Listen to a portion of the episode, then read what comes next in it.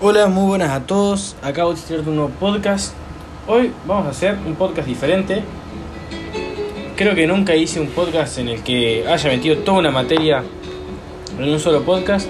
Pero como tengo una materia cortita, que me aburre mucho porque ya me la sé, pero al mismo tiempo, nada, quiero hacer todo, quiero estudiar, eh, pero nada. Me propongo el desafío de en vez de hacer un podcast por cada tema de esta materia, hacer un podcast de toda la materia. Eh, como para que me desafíe un poco más y me, motive a estudiar. Bueno, vamos a dar. Antes, otra pequeña reflexión. Eh, nada, siempre con el gimnasio fui muy estricto y muy exigente en el sentido, bueno, hago volumen y tengo que comer más, tengo que entrenar tanto y lo respeto y voy toda la semana y etcétera. Eh, hoy en día le digo basta, como diría Patricia Bullrich a eso. Digo basta a eso. Eh, y voy a hacer gimnasio de otra forma, una forma que me guste y que se me haga más agradable. Eh, nada, tengo de cambiar esa relación con el gimnasio. Capaz voy a perder músculo, capaz me va a pasar tal o cual cosa, pero es nada, lo que tengo ganas de. Como tengo ganas de llevarlo ahora, no tengo ganas de, estresarme, volverme loco con eso, tengo ganas de que sume, disfrutarlo, y ya está. Eh, y nada, fue esa reflexión. Que vieron que este año yo he trabajado mucho el perfeccionismo, la autoexigencia, que es algo que no me daba cuenta, pero que lo tenía muy adquirido. Y que de cierta forma mi vida se centraba en ser perfecto. Y hoy en día quiero que mi vida se centre en disfrutar, en las pequeñas cosas, en los placeres, pero no un placer de, no sé, el placer de comer una hamburguesa, o ir a McDonald's, o ir al cine, sino el placer de tomar un rico mate, el placer de tener una charla con un amigo, con un familiar que amamos, que queremos, el placer de estar con nuestras perras, el placer de que estén bien nuestros viejos, el placer de disfrutar del gimnasio y no disfrutar de un resultado, sino del camino, de escuchar música, de ese disfrute. Así que bueno, esa es la pequeña reflexión para iniciar el podcast. Y ahora vamos que se viene un podcast inédito de toda la materia. La materia es Introducción a la Salud Pública. Vamos con eso. Obviamente voy a abordar los temas más importantes, eh, porque si no sería algo larguísimo y no tiene sentido. Vamos con lo más importante, lo general, que no puede faltar. Ahí vamos. Bueno, bueno, bueno, bueno. Ahora sí. Derecho a la salud. Eh, es un derecho humano, que quiere decir que es una garantía jurídica universal que protege a individuos y a grupos controlando las acciones que pretendan eh, interferir o menoscabar en sus libertades fundamentales. Y por supuesto a la dignidad humana. Tiene sus características, pero nada. Lo más importante es eso. Es una garantía jurídica universal que protege a los individuos y a los grupos eh, y los protege de nada. Acciones que quieren interferir o menoscabar en estas libertades fundamentales eh, y la dignidad humana, como puede ser la salud. Entonces, dentro de esos derechos tenemos el derecho a la salud. Eh, derecho a salud tiene cuatro elementos. Exige cuatro elementos. Disponibilidad, accesibilidad, aceptabilidad y calidad. Disponibilidad, suficiente número de establecimientos, bienes que vienen a ser como materiales eh, y servicios que vienen a ser profesionales, eh, así como prestaciones de salud o programas de salud. Accesibilidad en cuatro dimensiones. No discriminación, en términos de distancia, en términos económicos o asequibilidad y eh, en términos de informática. Aceptabilidad. Aceptar la cultura del paciente y aceptar, qué yo, cultura, género, secretario y también amoldarse y establecer un plan estratégico de salud en base a ello. Por ejemplo, yo tengo un paciente que es judío, no come carne de cerdo, le hago un plan nutricional en base a esa eh, falta de eh, carne de cerdo. Y buscar suplementos que, eh, complementen esa falta.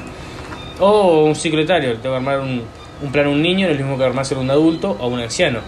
O a una mujer eh, en posmenopáusica o una mujer embarazada. Bueno, eso.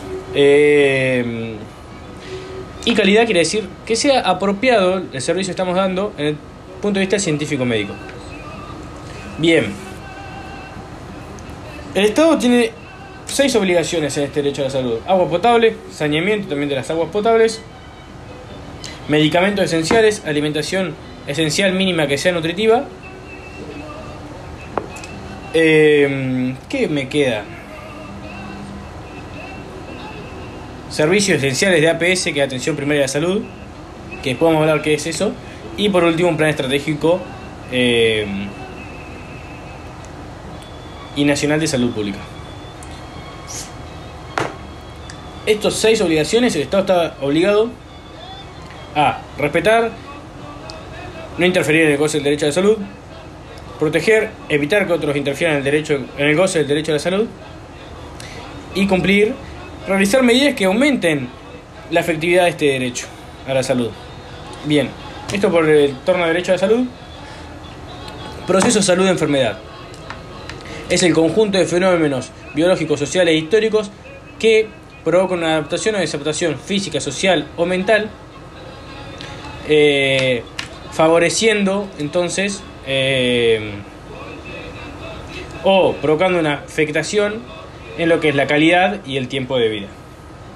Esta afectación puede ser tanto negativa como positiva. En otras palabras, ¿qué es? Son todos los fenómenos que influyen en la calidad y el tiempo de vida del individuo. Puede ser tanto, eh, y es bidireccional, o sea, el proceso de salud enfermedad lo que intenta explicar es que uno no, no, es que se está o sano o enfermo. Es un proceso en el que influyen un montón de factores interfiriendo en la calidad y el tiempo de vida. Es eso, en otras palabras, más sencillo. Eh, bien, bien, bien. Bueno, ahora seguimos con otros conceptos sueltos y ya pasamos a otro concepto más general. Campo de salud. Tiene en cuenta los fenómenos, eh, los fenómenos biológicos, viene a ser la fisiología del, organismo. Lo medioambiental, que no, no tiene que ver tanto con la ecología, sino más bien con todo lo externo al individuo, puede ser tanto social, económico, eh, laboral, etcétera el estilo de vida que tiene que ver más, si el otro era lo externo al cuerpo, el estilo de vida es más lo interno a los hábitos de cada uno, no tanto lo fisiológico, por eso tenemos el ámbito de lo biológico, y por último, atención de salud. Esos son cuatro, biológico, medio ambiente, estilo de vida y atención de salud. Atención de salud va a tener tres, eh, tres tipos.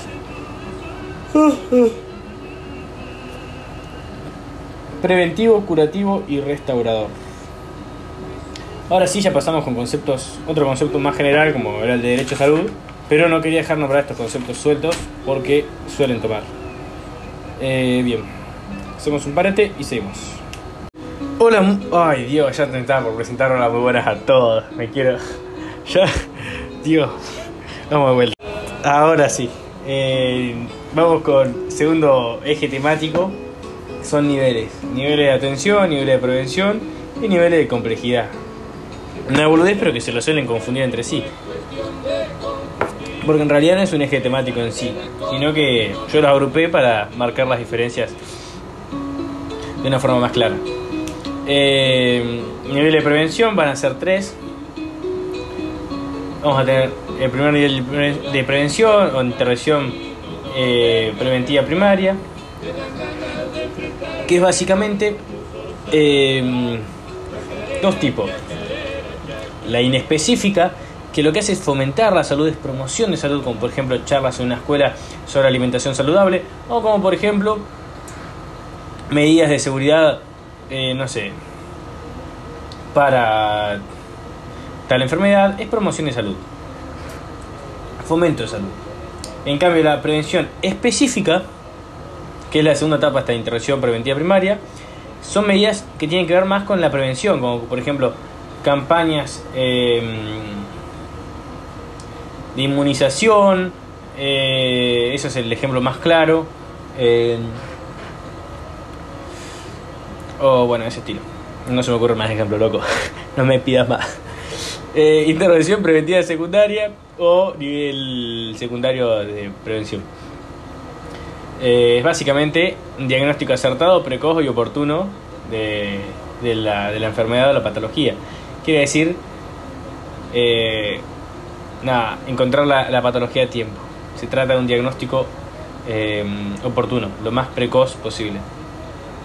Entonces era precoz, oportuno, local eh, y. sí. Eh, y apropiado. Acertado, precoz, oportuno y apropiado.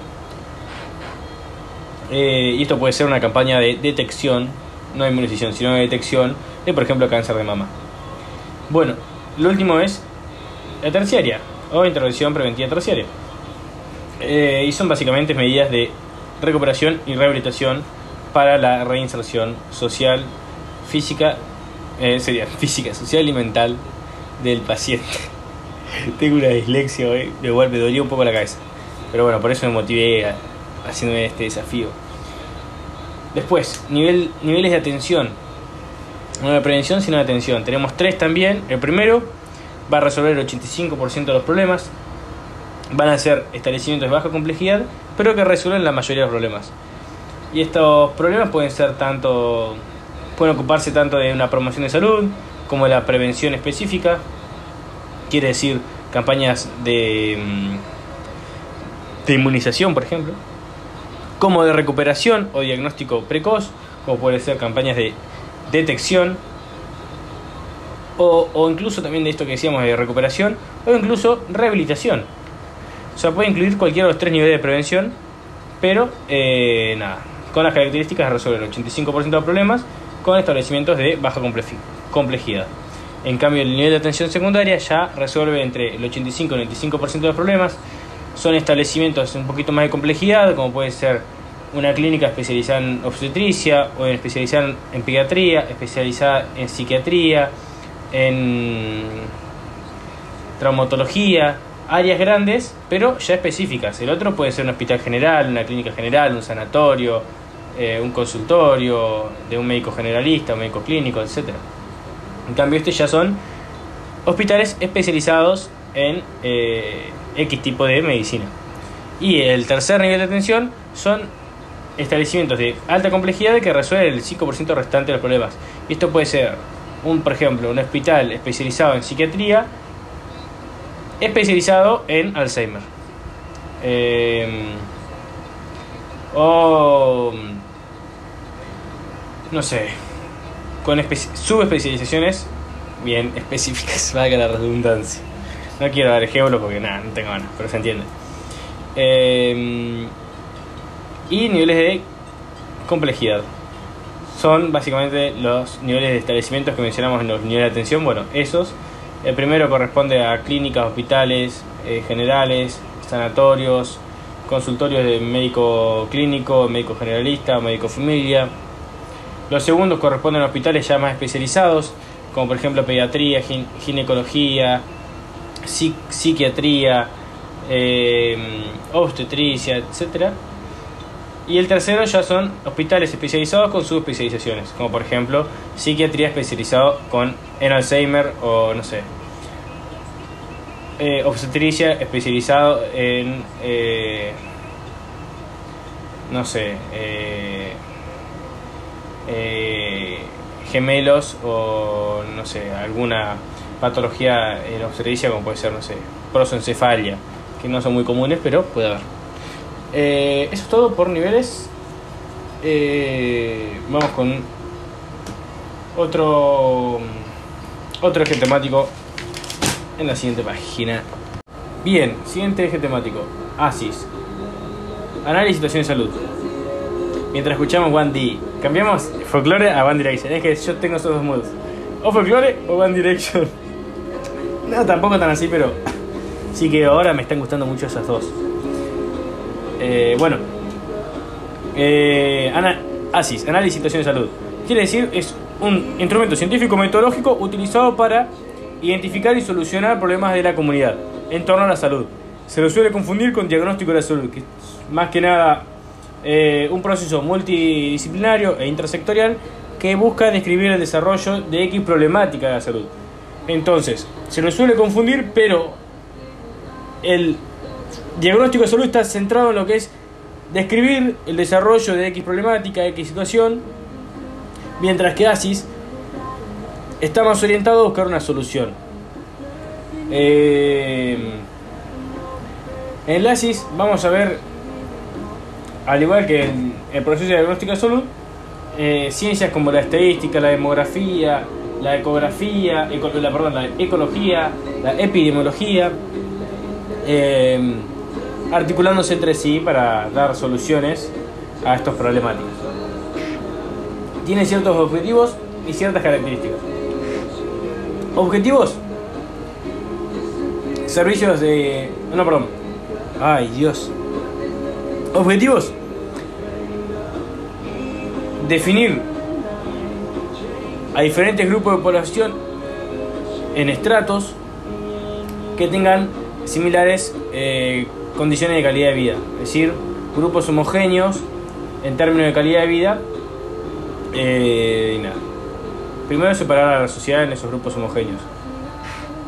En términos de calidad de vida. Dos, identificar los principales problemas de cada estrato, de cada grupo homogéneo en términos de calidad de vida. Tres, eh, identificar las brechas entre cada estrato, entre cada eh, grupo en términos, grupo homogéneo en términos de calidad de vida. Cuatro, buscar, buscar soluciones para estas problemáticas de salud en cada estrato. Y cinco, buscar eh, soluciones para disminuir la brecha de salud entre cada estrato. Seis, eh, definir... No, no, no, no hay, no hay seis, hay cinco, ya está todo. Ya está.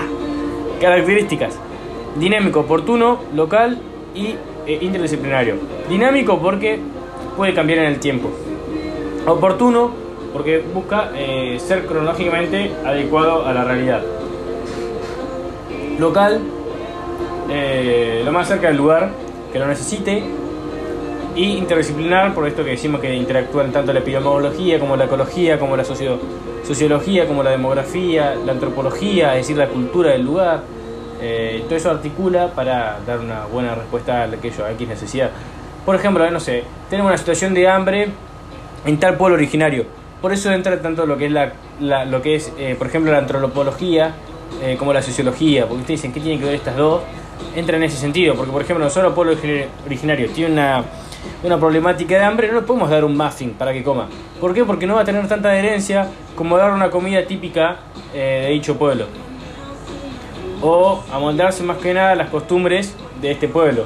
Eh, nada, para generar más herencia. Es como que nosotros los argentinos o estamos pasando hambre y nos traigan grillos de la, de, la, de la India que están acostumbrados a comer y que si bien nutricionalmente son buenísimos porque son súper proteicos y súper baratos de, de cultivar y, hacer que procreen, a nosotros no estamos acostumbrados a comer grillo. A mí me da un grillo y nada, me da asco. En cambio ya es como nada, re común, pero nada, son culturas diferentes. Por eso es tan importante la sociología como la antropología que uno no la tiene tan en cuenta. Eh, y nada, eso en términos de características.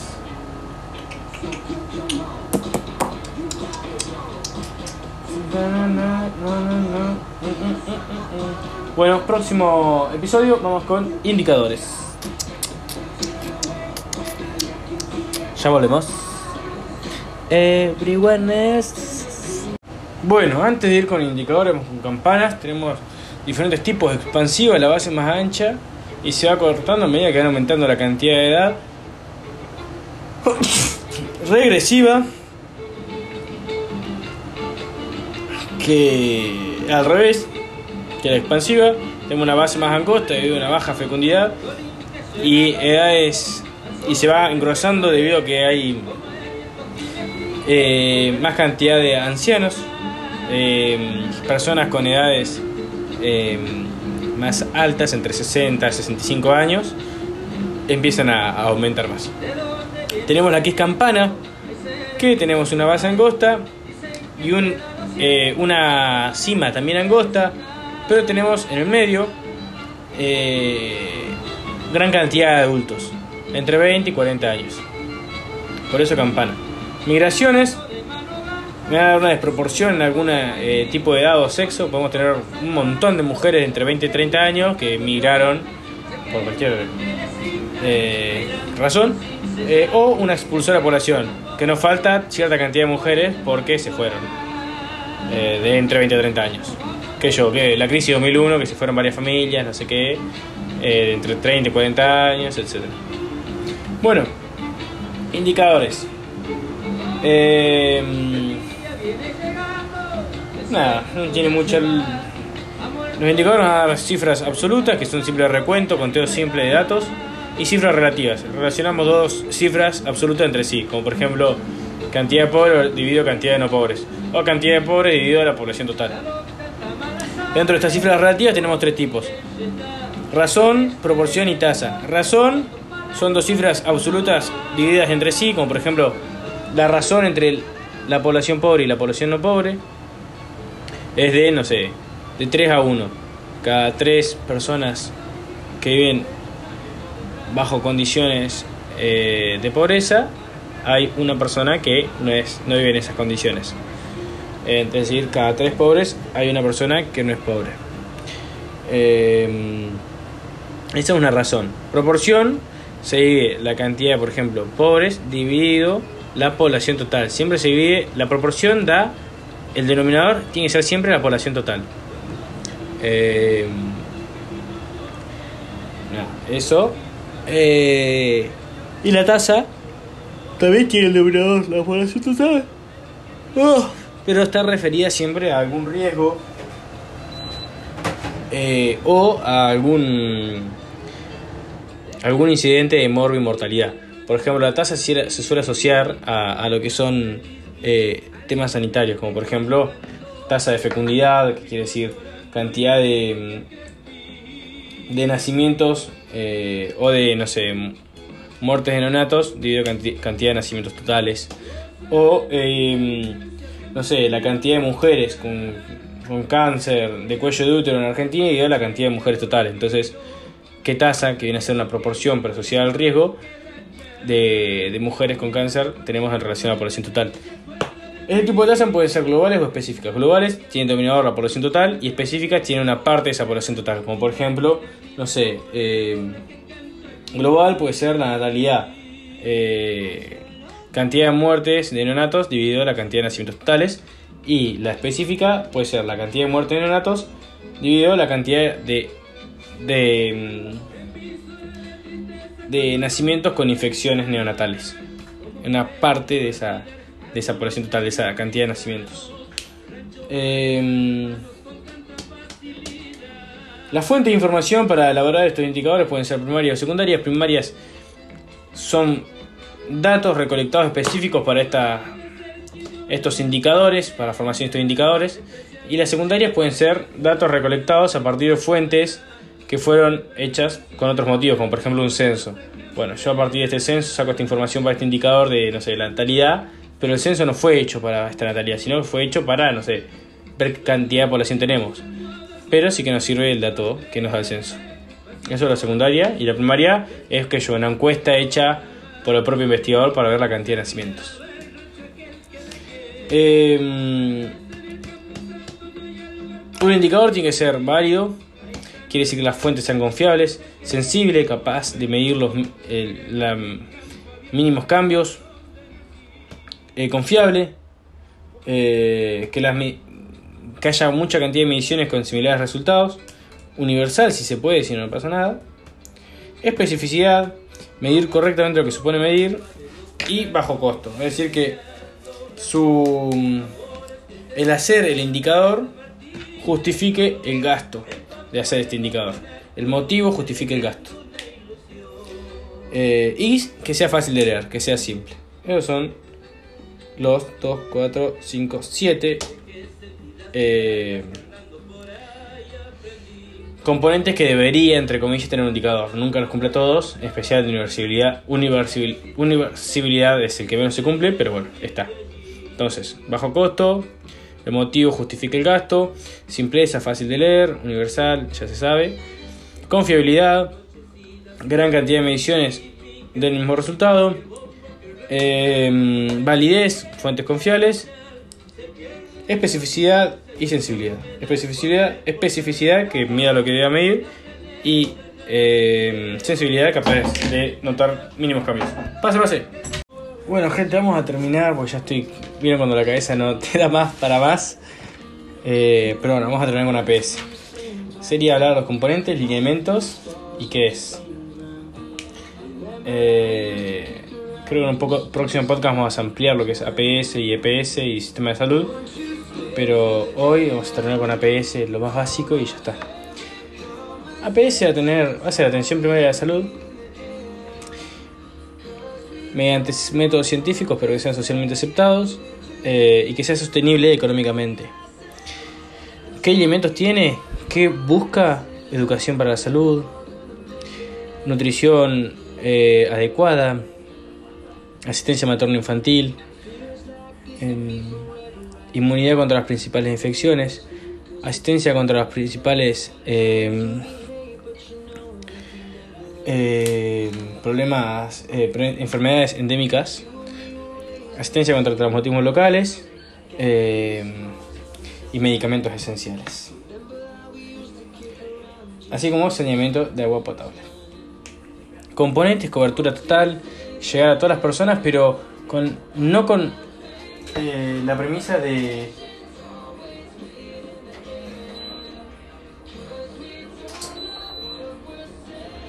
No con la premisa de... de igualdad, sino la premisa de equidad. Que todos tengan la igualdad de oportunidades. Capaz que, no sé, tal persona necesita Imagínense, tenemos que comprar una, entrada para eh, ir a, no sé, a ver un partido. A una persona le hace falta eh, 3 pesos y a otra persona le hace falta 7 pesos.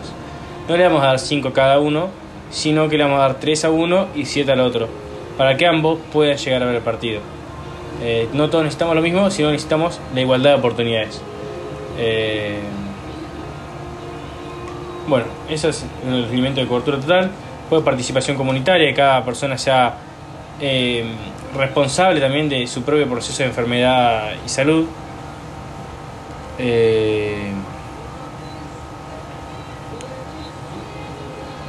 después estoy buscando. Uff. Encontré una play de One Direction. Después, modalidad de organización. Evitar más de lo mismo, quiere decir. Eh, es decir, que la planificación esté en, en plena tela de juicio Después, no, reordenamiento del financiamiento. Eh, nada, ver a qué sector le doy más plata. Tecnología apropiada, es decir, que tengamos materiales que sean científicamente adecuados, pero que sean sostenibles en el tiempo, que, no, que sean accesibles. Y que si necesitamos una balanza, un nutricionista que tenga la balanza, pero que no hace falta tener, no sé, eh,